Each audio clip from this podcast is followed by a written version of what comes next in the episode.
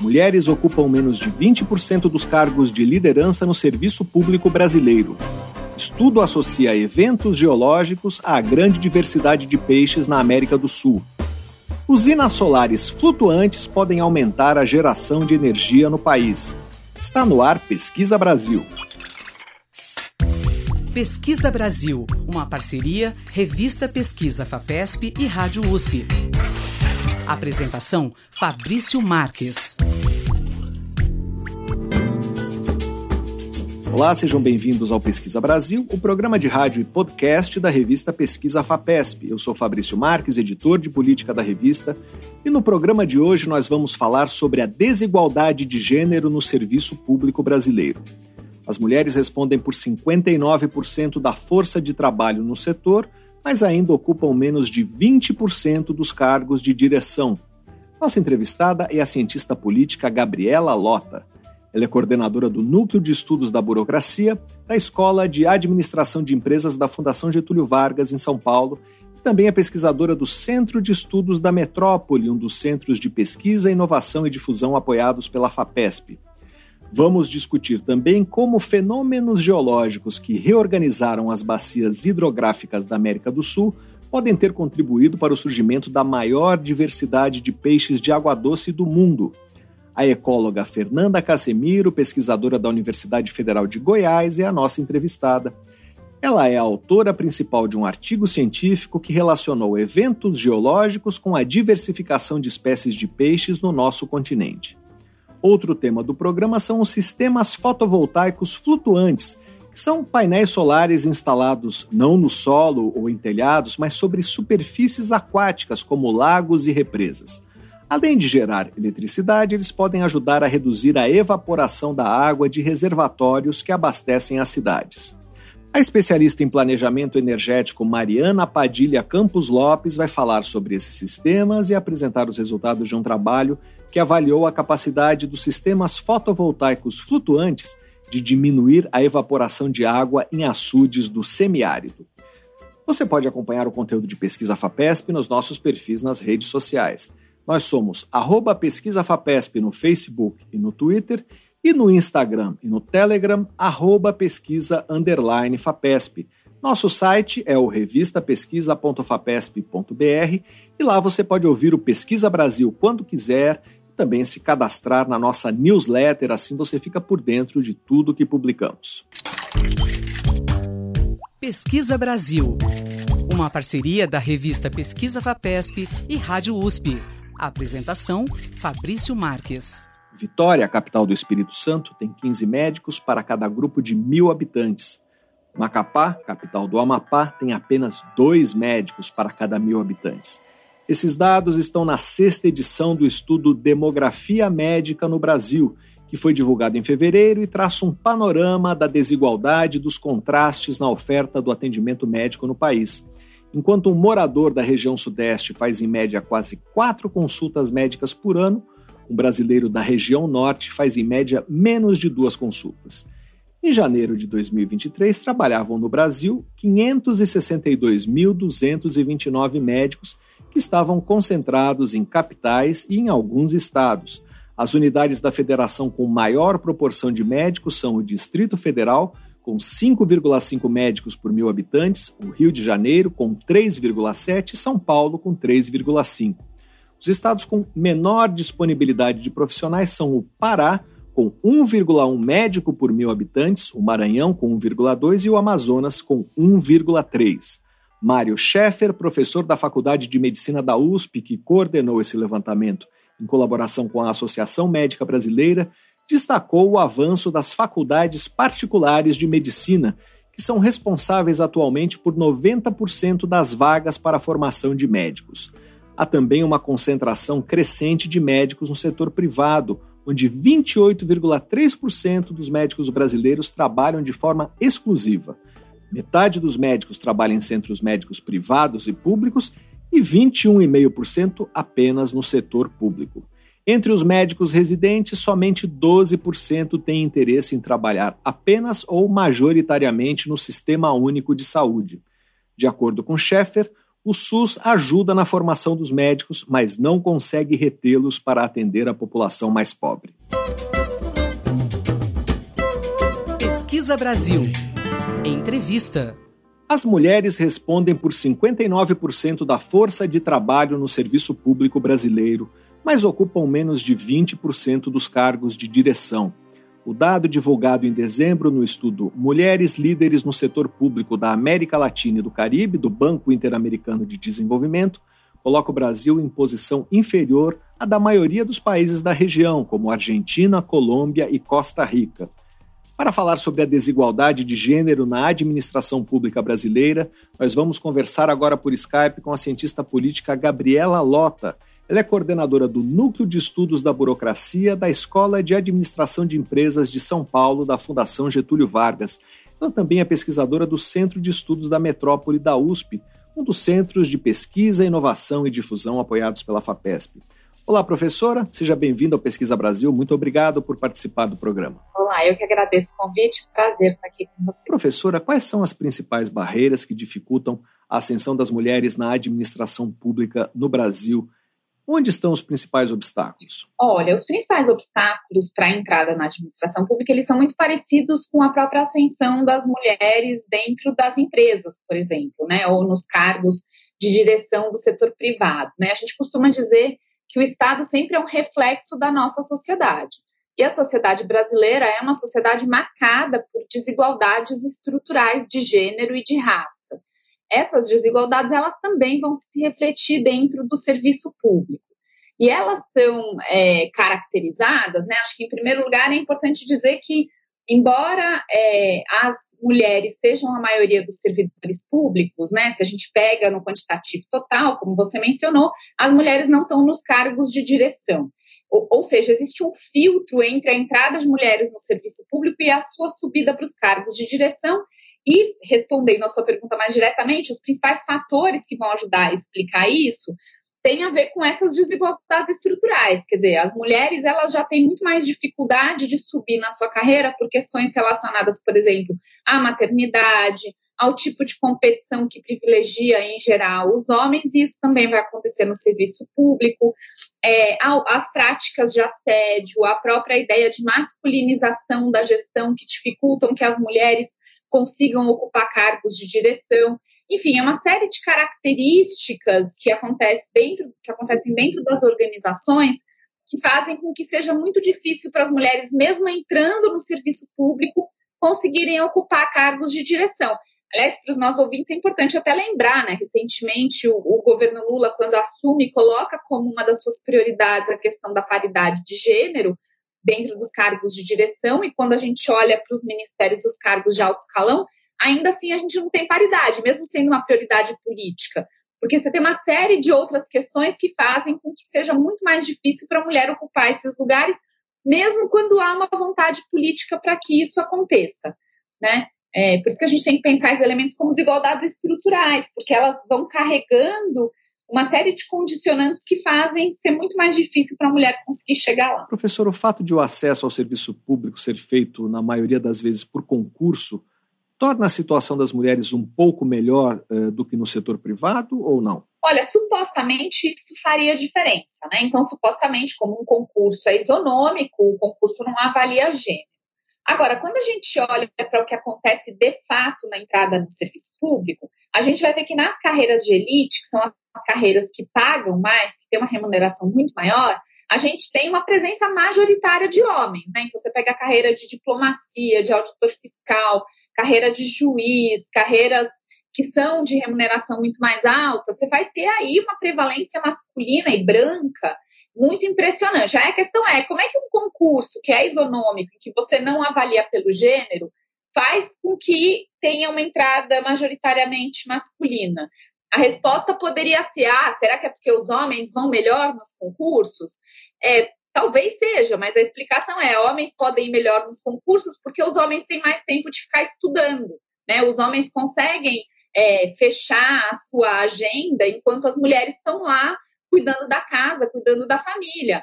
Homens conseguem, por exemplo, muitas vezes tirar dois, três anos de licença e se dedicar ao concurso público, enquanto as mulheres estão aí na lida cuidando de família, cuidando dos seus filhos e não conseguem se dedicar com o mesmo tempo, porque elas têm outras obrigações. Então, na verdade, o concurso, ele acaba mostrando desigualdades que são da sociedade, como eu mostrei, né? Isso é uma primeira questão. Uma segunda questão, tem várias pesquisas feitas já, não tem no Brasil, mas internacionalmente tem, mostrando como, dependendo do tipo de pergunta que a gente inclui em concurso público, isso privilegia mais um raciocínio masculino do que uma forma de raciocínio feminina.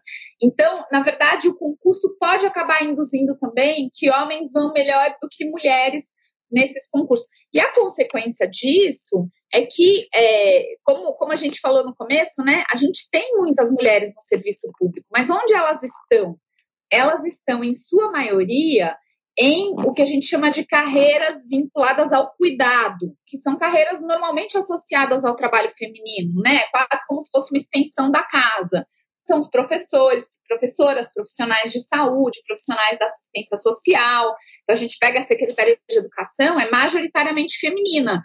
Agora, essas carreiras e esses lugares onde as mulheres trabalham são carreiras menos valorizadas e que remuneram menos, muito menos do que a dos homens.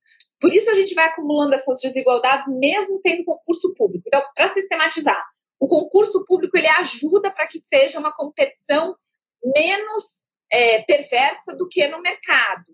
Mas vários elementos que estão vinculados à própria capacidade de estudar para o concurso público e o tipo de pergunta que se faz, acaba privilegiando ainda assim uma entrada mais masculina do que feminina nas carreiras de elite que remuneram mais. Nós estamos conversando com a cientista política Gabriela Lota, coordenadora do Núcleo de Estudos da Burocracia da Escola de Administração de Empresas de São Paulo, da Fundação Getúlio Vargas. Ela também é pesquisadora do Centro de Estudos da Metrópole, da USP. Professor, eu mencionei no início da entrevista um estudo divulgado em dezembro que coloca o Brasil em posição inferior à de países nas proximidades, como Colômbia, Argentina e Costa Rica, em relação ao acesso das mulheres a cargos de direção no serviço público. O que esses países fizeram para conseguir uma paridade de gênero, ou quase isso, nos cargos de liderança no serviço público?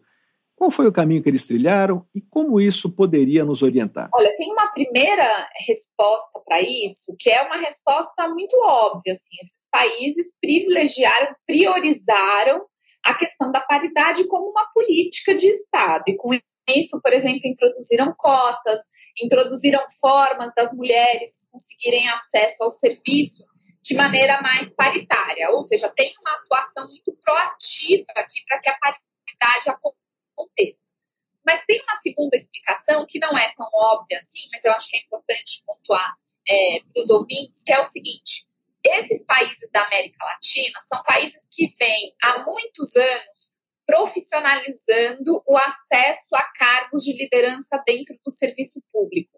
Então, são países que têm, de alguma forma, tirado o componente da indicação política para esses cargos, criado processos seletivos, por exemplo, fazendo programas de formação de liderança para ocupação de cargos, enfim. Ou seja, você tem um processo de profissionalização na ocupação dos cargos de liderança. E essa profissionalização acaba favorecendo uma paridade maior, porque quando a disputa pelo cargo é uma disputa eminentemente do mundo da política, o mundo da política é um mundo que é dominado pelos homens, né? Vejam a nossa diferença, por exemplo, na composição dos congressos ou na composição das prefeituras, dos governos estaduais, né? Os cargos eletivos são cargos majoritariamente ocupados por homens.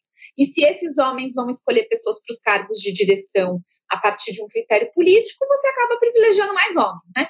Então, quando você tem um processo de profissionalização da ocupação de cargos de liderança, isso acaba permitindo com que mais mulheres assumam esses cargos. Isso junto com, como eu falei, uma política deliberada de aumentar a paridade. No Brasil, há uma resistência a fazer isso? Muito grande. A gente tem iniciativas muito interessantes acontecendo em alguns governos estaduais de profissionalização dos cargos comissionados. Então, por exemplo, processo seletivo para diretores de escola, processo seletivo para gestores, líderes de equipe. Isso tem acontecido em algumas iniciativas estaduais, alguns ministérios fazem isso, mas isso não é uma política de Estado, acaba dependendo de cada governante. Ah, nesse ano eu vou fazer é, processo seletivo para esse cargo não para aquele. Isso não é uma política de Estado no Brasil. A gente tem muito, é, muita dificuldade de introduzir a profissionalização da ocupação dos cargos como uma política de Estado no Brasil, né? É, digamos que o próprio meio político não aceita ter que abrir mão da sua capacidade de indicação de cargos, porque é disso que se trata, né? É por isso que a gente tem muita resistência no Brasil a conseguir implementar esse tipo de política como uma política permanente. Nós estamos conversando com a cientista política Gabriela Lota, ela é coordenadora do Núcleo de Estudos da Burocracia da Escola de Administração de Empresas de São Paulo, da Fundação Getúlio Vargas, pesquisadora do Centro de Estudos da Metrópole da USP. Professora, qual é a importância de ampliar a presença das mulheres em posições de liderança? Pensando, além da questão da justiça, que é óbvia, é, mas também na perspectiva de melhorar o serviço público brasileiro. De que forma essa ampliação da presença feminina poderia ajudar uh, nisso? Não, perfeito. Acho que primeiro tem uma questão, como você mencionou, que é de justiça. É justo que mais mulheres ocupem cargos, inclusive porque quando mais mulheres ocupam cargos, outras mulheres se sentem representadas dentro do Estado e legitimam muito mais o Estado. Então, por uma questão simples de justiça, isso deveria acontecer. Mas, para além da questão de justiça, a gente tem várias pesquisas que foram feitas em diferentes países do mundo que vão mostrar resultados muito concretos em termos de melhoria do nosso processo decisório quando você tem mais mulheres ocupando cargos de liderança no serviço público.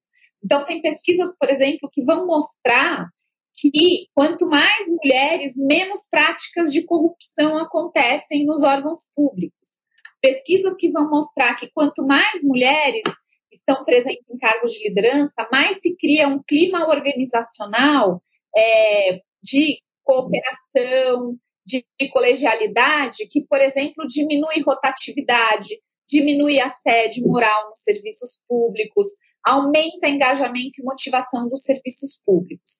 Também tem pesquisas mostrando que mulheres conseguem exercer o que a gente chama de liderança transformacional, que é uma liderança que engaja para é, mudanças positivas dentro da, dos serviços públicos, né? Então, tem várias pesquisas que associam a presença de mulheres em cargos de liderança a inovações positivas de serviço público, inclusive introduzindo conteúdos que, em geral, não são conteúdos é, que vêm tradicionalmente das políticas públicas. Né? Então, vou dar um exemplo aqui.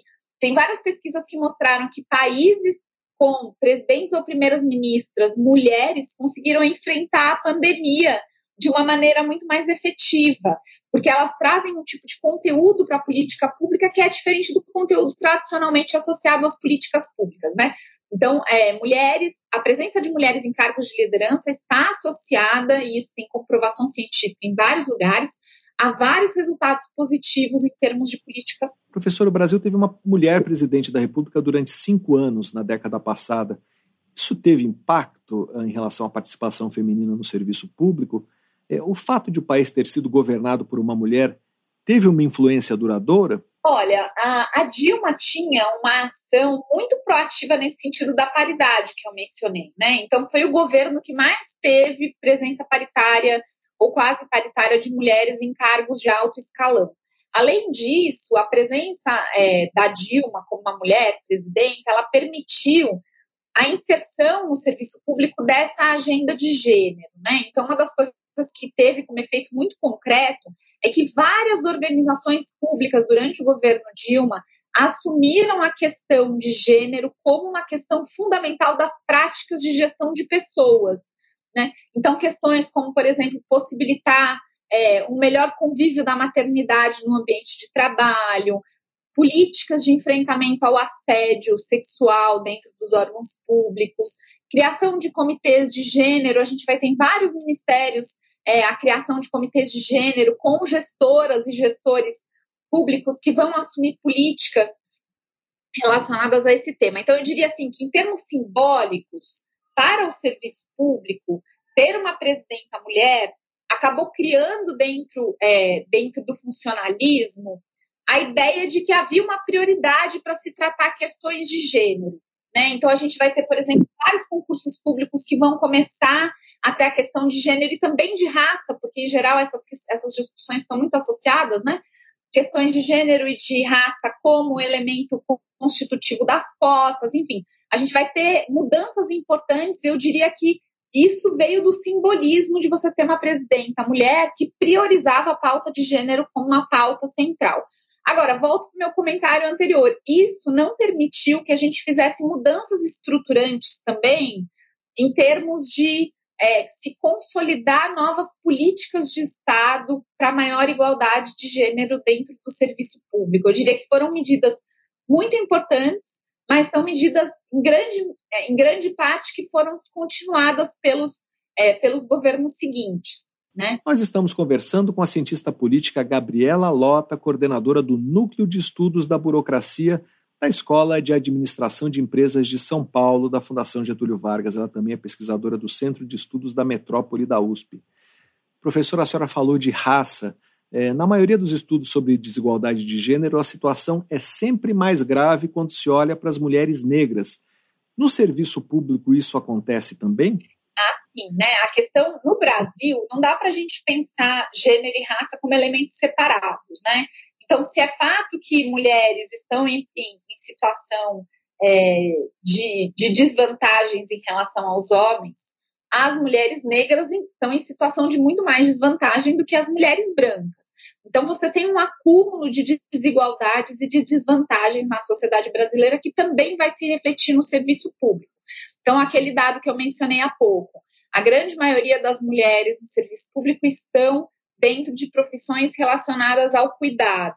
Mas quando a gente segmenta as profissões do cuidado pensando é, em faixa salarial, as faixas salariais mais altas são ocupadas por mulheres brancas e as faixas salariais mais baixas por mulheres negras. Então, pega a realidade de uma escola pública. Numa escola pública, em geral, você vai ter uma diretora mulher branca, uma parte importante das professoras mulheres brancas, mas quando você pega é, merendeira, quando você pega faxineira, aí você já está falando de mulheres negras. Então, essa desigualdade, ela não é só de gênero, mas ela associa gênero e raça também no serviço público. Agora, tem uma questão importante disso, e que, que tem a ver com o comentário que eu fiz há pouco, que é diferente do setor privado, a questão de maior igualdade racial tem sido uma política de Estado muito permanente. Isso tem a ver com a questão das cotas raciais. A gente pode dizer que as cotas são poucas, elas não são suficientes. A gente tem momentos do, dos governos que eles não privilegiaram cota ou não priorizaram o tema das cotas raciais, mas as cotas raciais estão presentes, estão presentes nos vestibulares, estão presentes é, nos concursos públicos, elas estão presentes. Então, elas conseguiram se transformar muito mais uma política de Estado do que a própria questão de gênero tem conseguido fazer. Professor, agora no dia 8 de março, o governo federal lançou iniciativas para tentar reduzir as desigualdades de gênero no mercado de trabalho do país.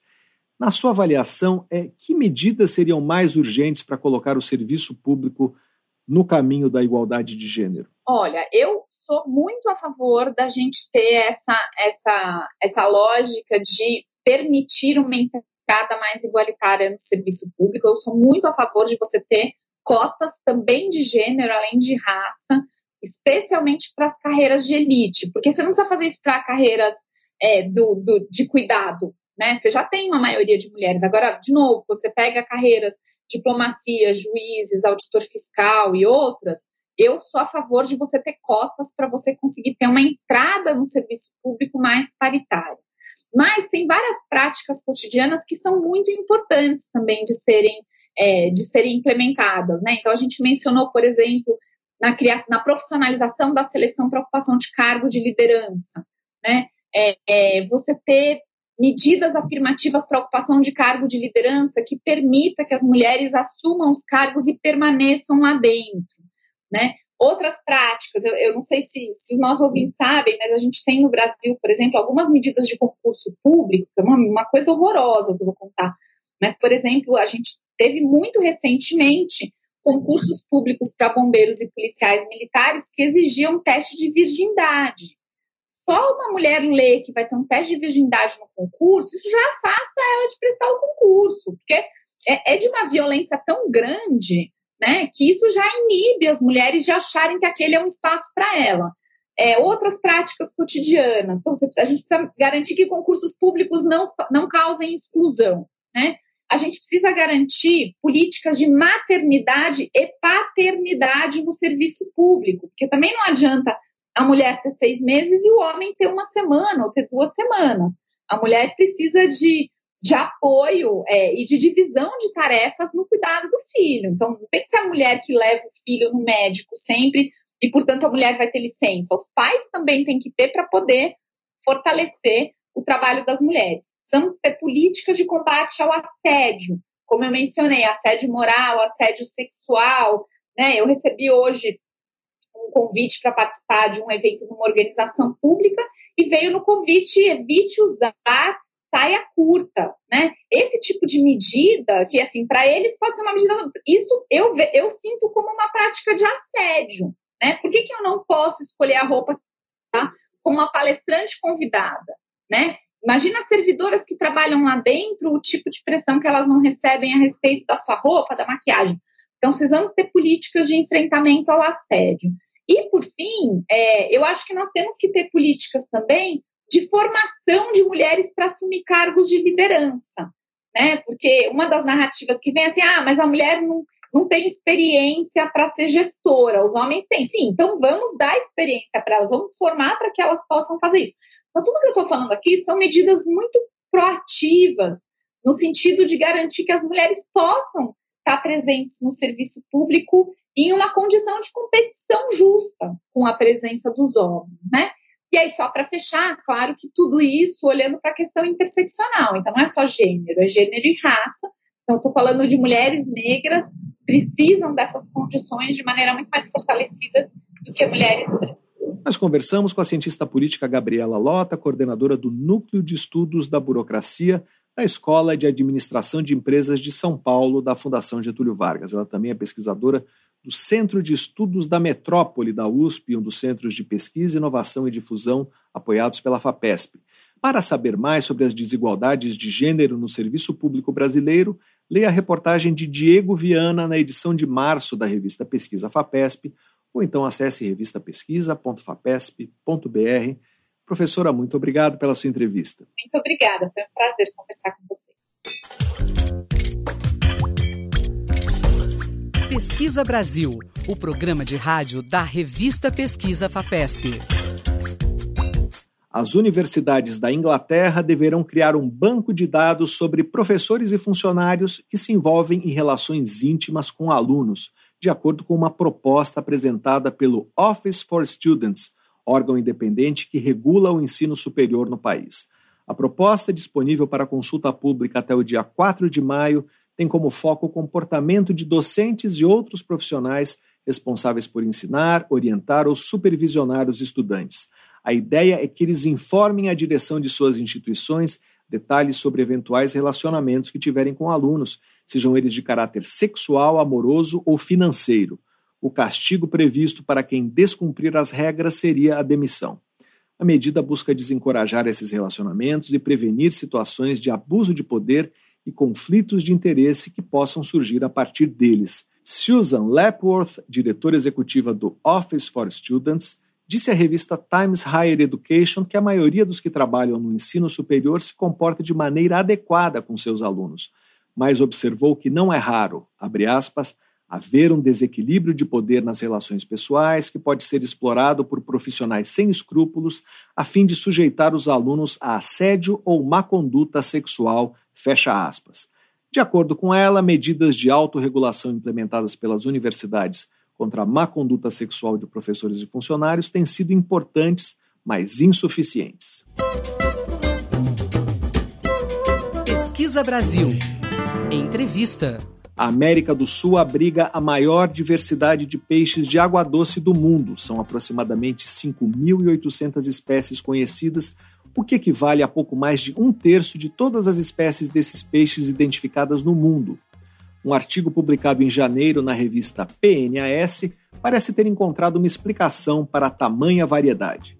Eventos geológicos dos últimos 55 milhões de anos reorganizaram as bacias hidrográficas sul-americanas e, com isso, teriam contribuído para o surgimento da diversidade de espécies. Nós vamos conversar agora com a autora principal desse artigo, a ecóloga Fernanda Casemiro, pesquisadora da Universidade Federal de Goiás.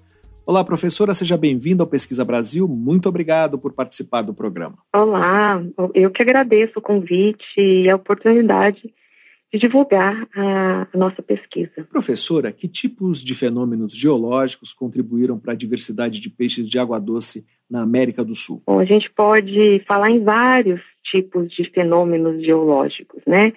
Um dos mais conhecidos é a elevação dos Andes, né, nos últimos 10 milhões de anos atrás. A gente chama de sorgimento dos Andes.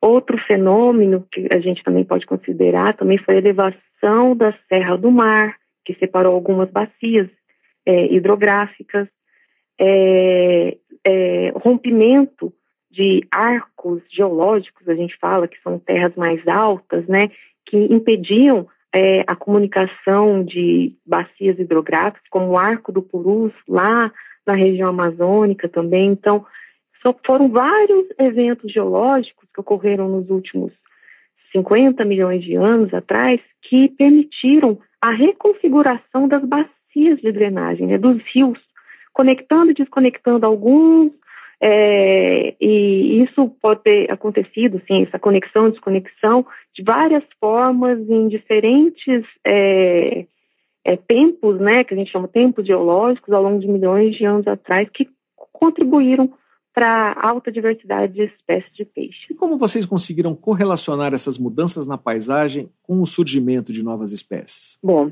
é, a nossa hipótese era que se os eventos geológicos influenciassem a diversidade de espécies, nós conseguiríamos, através dos nossos modelos matemáticos, verificar extinção ou formação de novas espécies, origem de novas espécies.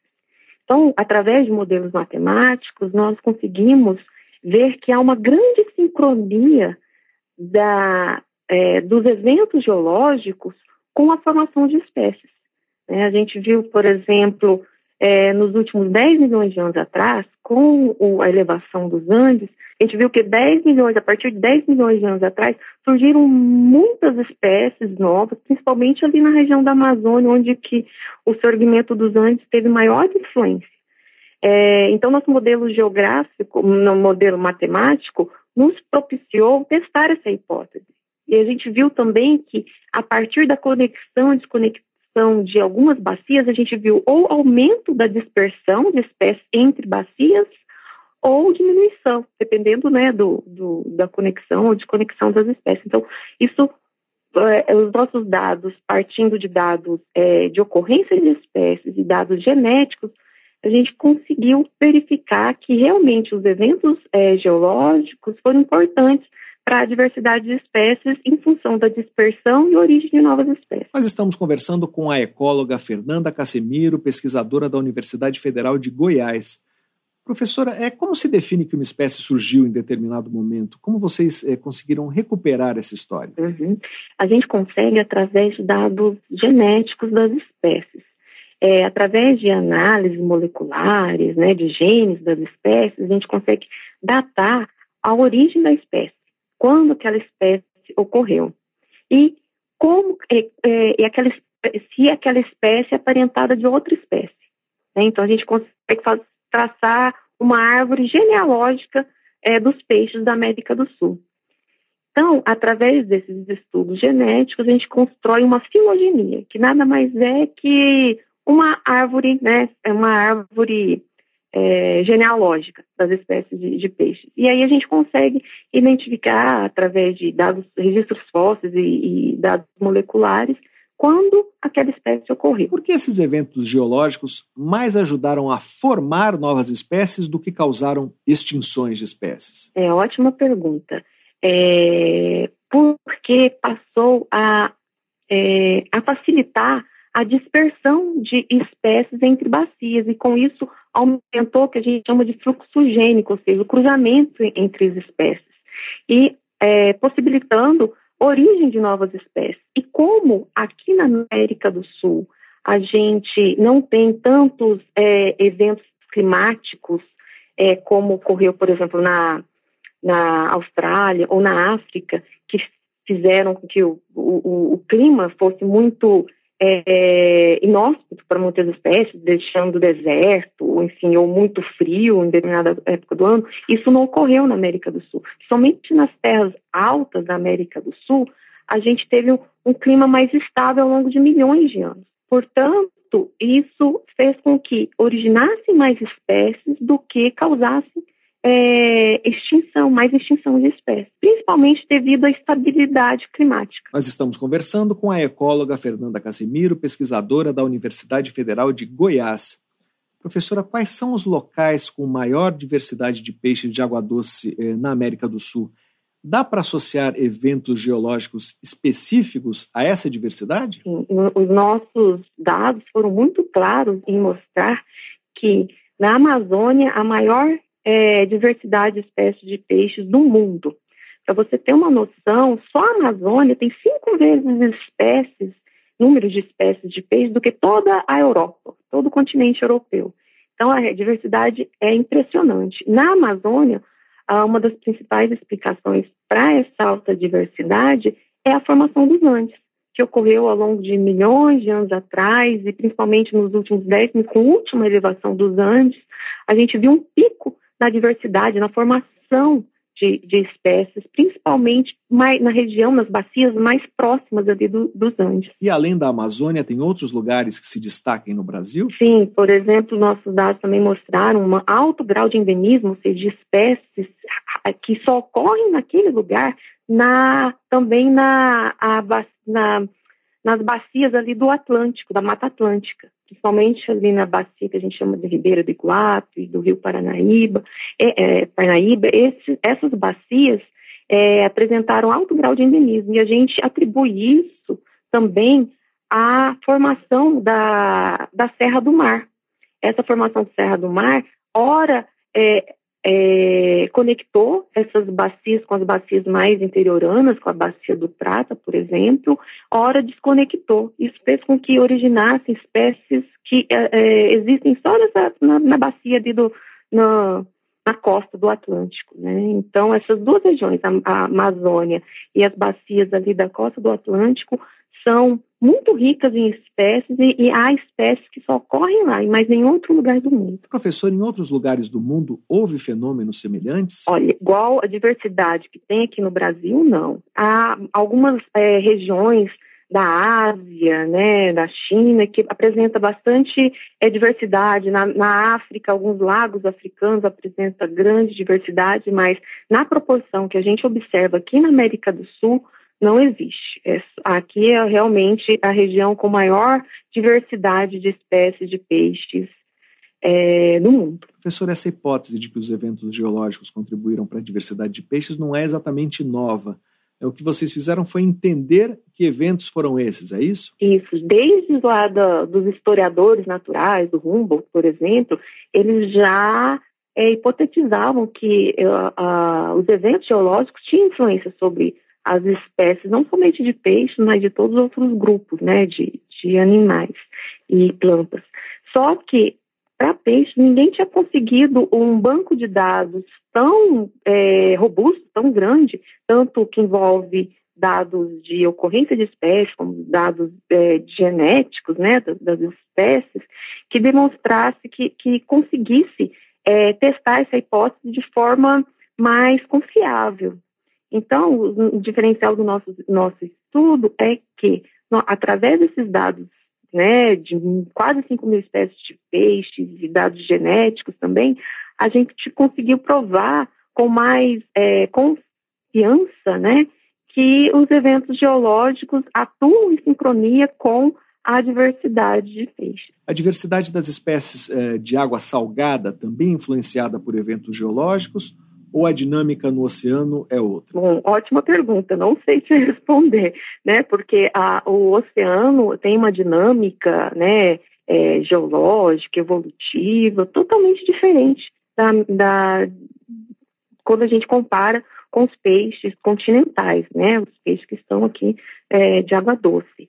Então, é, acredito eu que seja uma dinâmica totalmente diferente e que os eventos é, geológicos que ocorreram no oceano é, atuam de, de, diferente forma do que atua aqui no, no, continente. Nós estamos conversando com a ecóloga Fernanda Casimiro, pesquisadora da Universidade Federal de Goiás. Professora, quais são os próximos passos dessa linha de pesquisa? O que vocês pretendem ver agora? A partir de agora, a gente pensa em ampliar o, o nosso modelo para incluindo outro, outros grupos de espécies, como mamíferos, anfíbios, répteis, aves, né, e tentar também explicar né, a alta diversidade de outros grupos, que também, muitos grupos só, a alta diversidade é impressionante é, aqui na América do Sul, também comparado ao, ao, a outros continentes, né, tentando ampliar o modelo, ampliando o número de espécies é, e verificar se o padrão que ocorreu com os peixes né, de água doce também ocorrem com as outras espécies. Será que a geologia, né, os eventos geológicos, também influenciaram, por exemplo, grupos de mamíferos, de répteis, de anfíbios? Será que tem a mesma resposta? Se a gente encontrar o mesmo padrão que a gente observou para peixes, né, isso só reforça que a nossa hipótese realmente faz sentido, não só para peixe, mas também com outros grupos, que realmente há a, a, os eventos é, geológicos atuam na dinâmica, né, na evolução da paisagem, a ponto de contribuir para a alta diversidade de vários grupos de espécies aqui na América do Sul. E já tem alguma pista eh, se esse caminho vai ser produtivo? Eu acredito, é, sim, a gente tem algumas pistas, né? A gente já tem alguns dados preliminares, alguns resultados preliminares que mostram, por exemplo, a alta diversidade de outros grupos também na, no oeste da Amazônia, ali perto dos Andes também, né? Então, provavelmente ali os Andes também influenciaram outros grupos de, de, de, de animais, por exemplo, aves, mamíferos, anfíbios, são muito ricos em espécies na mesma região que a gente encontrou para peixes. Então, acredito que a gente tem assim um longo campo aí de estudo, né, e para ampliar não só os dados de peixe também, né, que a gente tá, sempre está descobrindo novas espécies e outros grupos e é, continuar a nossa pesquisa nesse é, nesse ramo, né, nesse sentido aí de, de, de, descobrir por que, que a América do Sul é tão rica em diversos grupos de, de, de, plantas e animais. Nós conversamos com a ecóloga Fernanda Casemiro, pesquisadora da Universidade Federal de Goiás, para saber mais sobre os eventos geológicos que contribuíram para a diversidade de peixes de água doce na América do Sul. Leia a reportagem de Ricardo Zorzeto na edição de março da revista Pesquisa FAPESP, ou então acesse revistapesquisa.fapesp.br. Professora, muito obrigado pela sua entrevista. Eu que agradeço, foi um prazer. Você ouve Pesquisa Brasil. Apresentação: Fabrício Marques. No dia 19 de janeiro, a empresa Zero Avia, com sede no Reino Unido, fez um voo experimental de 10 minutos com um avião bimotor movido parcialmente a hidrogênio. Com 19 lugares, o Dornier 228 é o maior avião a decolar com a ajuda de um motor a hidrogênio. Durante o voo, o motor esquerdo convertia hidrogênio em eletricidade para mover uma das hélices, enquanto o direito, alimentado com querosene, movia a outra. O voo faz parte do projeto High Flyer 2, apoiado pelo governo britânico, que pretende desenvolver aviões que sejam capazes de reduzir as emissões de dióxido de carbono na aviação. Se os próximos testes correrem bem, a Zero Avia vai submeter o motor elétrico a hidrogênio a órgãos reguladores ainda neste ano. A ideia é, até 2025, fazer motores para aviões maiores e tornar viáveis voos comerciais apenas com células a hidrogênio. Pesquisa Brasil. Entrevista. A capacidade instalada de geração de energia por painéis solares fotovoltaicos responde por cerca de 11% da matriz elétrica brasileira. Esse percentual tem potencial para crescer com a instalação de sistemas fotovoltaicos flutuantes, instalados sobre superfícies aquáticas como lagos e represas. A geração elétrica não é o único benefício que os painéis flutuantes podem trazer. Como eles cobrem parte dos reservatórios, são capazes de reduzir a evaporação de água e poderiam dar mais segurança ao abastecimento hídrico, por exemplo, na região do semiárido brasileiro. Nós vamos conversar agora por Skype com a engenheira agrícola especialista em planejamento energético Mariana Padilha Campos Lopes, que fez uma pesquisa de doutorado sobre esse tema no COP, que é o Instituto Alberto Luiz Coimbra de Pós-Graduação em Pesquisa de Engenharia. da Universidade Federal do Rio de Janeiro. Recentemente, ela fez um levantamento do potencial brasileiro de instalação de módulos fotovoltaicos em represas e lagos artificiais do país. Olá, Mariana, seja bem-vinda ao Pesquisa Brasil. Muito obrigado por participar do programa. Eu que agradeço o convite. Mariana, os sistemas fotovoltaicos flutuantes usam os mesmos tipos de painéis solares instalados em telhados e em terrenos ou a tecnologia é diferente? Olha, o sistema fotovoltaico flutuante utiliza a mesma tecnologia de painéis é, de sistemas instalados no telhado ou sistemas centralizados o que tem de diferença é que o sistema solar flutuante é, tem flutuadores, né? Essa é a grande diferença. Além disso, tem cabos de amarração e ancoramento para a fixação dos flutuantes no fundo do reservatório. E a principal vantagem de instalar é, sistemas que flutuam é gerar energia aproveitando o espaço dos reservatórios, é isso? Isso. A utilização dos sistemas flutuantes, a gente consegue aproveitar mais as áreas que antes não eram aproveitadas como a superfície de reservatórios e açudes, dispensando o uso de terraplanagem é, para a instalação dos sistemas e, além disso, diminui disputas pelo uso do solo. Tem também uma outra vantagem que é evitar a evaporação da água, não é isso? Queria que você falasse sobre os resultados de um trabalho que você fez, que avaliou a capacidade dos sistemas fotovoltaicos flutuantes de evitar a evaporação de água em açudes do semiárido. Que trabalho foi esse? Então, o semiárido apresenta um elevado nível de evaporação.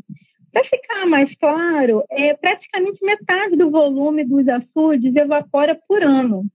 É, no meu trabalho de doutorado, eu avaliei a instalação de sistemas solares flutuantes em 20 açudes da região do semiárido, no Rio Grande do Norte. E o foco foi a quantificação da redução da evaporação desses açudes. Eu analisei três cenários de cobrimento é, dos reservatórios com usinas solares flutuantes. O resultado apontou que uma, teve uma redução de 13,5% na taxa de evaporação para o cenário de cobrimento do volume morto desses 20 reservatórios. E a gente conseguiria reduzir 37% se a gente cobrisse 50% dos reservatórios. E se fosse coberto 70% deles, a gente conseguiria reduzir ali uns 55% de evaporação. Isso representaria mais ou menos um aumento da, é, o aumento né, da resiliência da população em época de estiagem e evitaria a contratação de caminhões-pipa emergenciais que são bastante custosos, né? é, para o poder público e além de serem trazidos de muito longe. A instalação de sistemas fotovoltaicos flutuantes nos açudes da região produziria quanto de energia? O que vocês avaliaram? Olha, seria possível produzir mais de 2 mil gigawatt-hora por ano, cobrindo esse volume morto dos reservatórios, o que daria para abastecer mais ou menos cerca de 1 milhão e 300 mil residências. No caso do cobrimento de 50% de superfície do reservatório, seria possível abastecer mais de 5 milhões de residências. E com 70% de cobrimento, mais de 7 milhões de residências. Isso é bem mais do que o estado do Rio Grande do Norte possui, tá? De residências, mas significaria que a energia podia ser usada para outras atividades produtivas e para ser exportada para outros estados. Nós estamos conversando com a especialista em planejamento energético Mariana Padilha Campos Lopes. Já existem usinas usando sistemas voltaicos flutuantes aqui no Brasil? Sim, existe. Existem sistemas em Rosana, em São Paulo. Existe é, outro com a capacidade de 1 megawatt no reservatório Sobradinho, no semiárido da Bahia. É, tem um de 5, 5 megawatts no reservatório de Balbina, no Amazonas. É, e existem outros sistemas de menor porte sendo instalados por produtores rurais que querem reduzir a evaporação dos açudes de irrigação é, e além de é, geradores de energia hidrelétrica, né, que estão instalando nos reserv seus reservatórios é, para aproveitar a infraestrutura de transmissão já existente no, no local. Ainda há obstáculos a serem superados para essa tecnologia se estabelecer aqui? Sim, o principal obstáculo é o desconhecimento da existência das vantagens desse tipo de flutuante. É, além disso, acredito que outro obstáculo sejam os custos do sistema flutuante, que ainda são mais altos do que o sistema instalado em solo. Mas, com o aumento da escala de aplicação desse sistema, o custo deve baixar. É, além disso, se o custo da água evaporada for considerado no cálculo né, do, do retorno, o sistema se torna muito mais vantajoso do que o sistema em terra. Considerando a instalação em corpos d'água artificiais, qual é o potencial do Brasil para a instalação desses sistemas? Caso fossem instalados sistemas solares flutuantes que aproveitassem somente 1% da superfície dos corpos d'água artificiais do Brasil, seria possível é, instalar uma capacidade acima de 43 gigawatts pico. Isso representaria mais ou menos 80 terawatt-hora por ano, ou seja, praticamente uma Itaipu a mais, é, apenas com 1% de cobertura. E mais ou menos 72% desse potencial estaria localizado em reservatórios de hidrelétricos. Nós estamos conversando com a especialista em planejamento energético Mariana Padilha Campos Lopes. Mariana, e por que a instalação é em corpos d'água artificiais? Nos naturais eles podem causar algum desequilíbrio ecológico, é isso? Sim, exatamente. Porque assim, os corpos d'água artificiais são os é, que foram, foram produzidos por intervenções humanas, né? E já possuem algum tipo de uso e são mais fáceis para é, obter licenciamento ambiental, justamente por isso. Além disso, o impacto ambiental causado em reservatórios artificiais é menor do que seria causado em reservatórios naturais, por conta da, da fauna né, e a flora que existe nesses locais naturais. Esses painéis já são usados comercialmente em algum país? Sim, é, principalmente na Ásia, né? A gente tem, na Coreia do Sul, por exemplo, é uma opção usada principalmente pela escassez de terras de, da alta densidade populacional. O mesmo acontece no Japão, que utiliza também para amenizar outras preocupações como terremotos frequentes e conflitos pelo uso da terra. É, no caso de atividades é, de instalações residenciais e atividades de produção agrícola, né? Na China, é, implantou sistemas solares flutuantes como uma oportunidade para mitigar os impactos sociais da transição energética do carvão para sistemas renováveis. E ainda aproveitam para revitalizar áreas degradadas, como minas de carvão alagadas, né? E, por exemplo, na Jordânia, mostraram resultados positivos na melhoria da qualidade da água de reservatórios, é, que são usados para abastecimento humano, porque os sistemas solares flutuantes eles evitam a proliferação de algas, porque justamente é, algas que produzem elementos químicos é, não bons né, para os seres humanos. Enfim, em regiões semiáridas é, e áridas do mundo, por exemplo, na Austrália, na Espanha, no Irã, nos Estados Unidos, na, no Chile, na Índia, é bastante usado justamente para essa questão de redução da evaporação dos reservatórios, né? Então, é, esses sistemas já estão sendo amplamente usados no mundo. Mariana, esses estudos foram feitos no COP da UFRJ, onde você fez doutorado e, mais recentemente, um pós-doutorado. Você continua estudando esse assunto? Por que você escolheu essa linha de pesquisa? Olha, quando eu entrei, eu fiz um mestrado na COP, né, no Programa de Planejamento Energético, e aí quando eu fui entrar no doutorado, justamente no ano estava tendo uma chamada, o ano de 2015, estava tendo uma chamada de P&D sobre a instalação de usinas solares flutuantes. E aí eu me apaixonei por esse tema, né? Eu falei, gente, é isso que eu quero estudar. Eu achei incrível o tema, né? É, porque eu já estudava geração, é, antes, no mestrado, estudei geração distribuída, é, principalmente solar. E aí, quando eu soube da existência desse solar flutuante, eu achei genial. Eu falei, é, vi todo o potencial que esse tema teria, né, e principalmente o apelo social se eles fossem instalados em açudes né, do semiárido, justamente pela questão da redução da evaporação. Então, eu resolvi estudar isso. Qual foi a repercussão desse trabalho? Ele ajudou a chamar a atenção para o potencial dos sistemas fotovoltaicos flutuantes? Olha, justamente pela, pela vantagem né, que tem da instalação do, do desse sistema, é, desse, dessas plantas fotovoltaicas flutuantes, é, é, por todas as vantagens que oferece, eu resolvi levantar o potencial brasileiro né? Inclusive foi, é, foi produzido um paper né, e publicado no, no Renewable Energy é, publicado em 2022, justamente falando sobre esse potencial para cada um dos estados brasileiros.